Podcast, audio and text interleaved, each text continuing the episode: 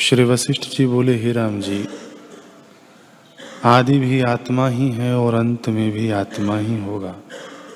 पर मध्य में जो जगत के पदार्थ दिखते हैं, उनकी ओर मत जाओ। जो इनको जानने वाला है और जिससे सब पदार्थ प्रकाशित होते हैं, उसमें स्थित हो रहो। ये सब मनुष्य मृग की तरह है, जैसे मरुस्थल में जन जल जानकर मृग उधर दौड़ते हैं, वैसे ही जगत रूपी मरुस्थल की भूमिका शून्य है।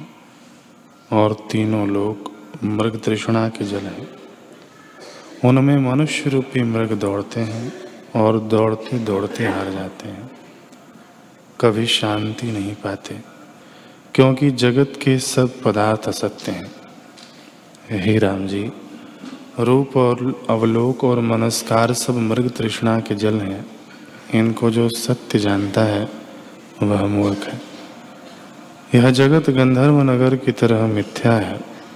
तुम जाग कर देखो, इसको सत्य जानकर क्यों तृष्णा करते हो? इसको सत्य जानकर तृष्णा करना ही बंधन है। हे राम जी, तुम आत्मा हो।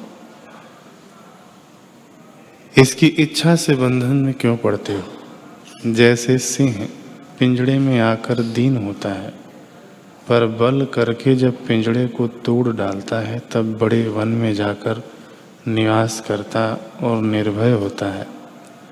वैसे ही तुम भी वासना रूपी पिंजड़े को तोड़कर आत्मपद में स्थित हो, जो सबका अधिष्ठान और सबसे उत्कृष्ट है।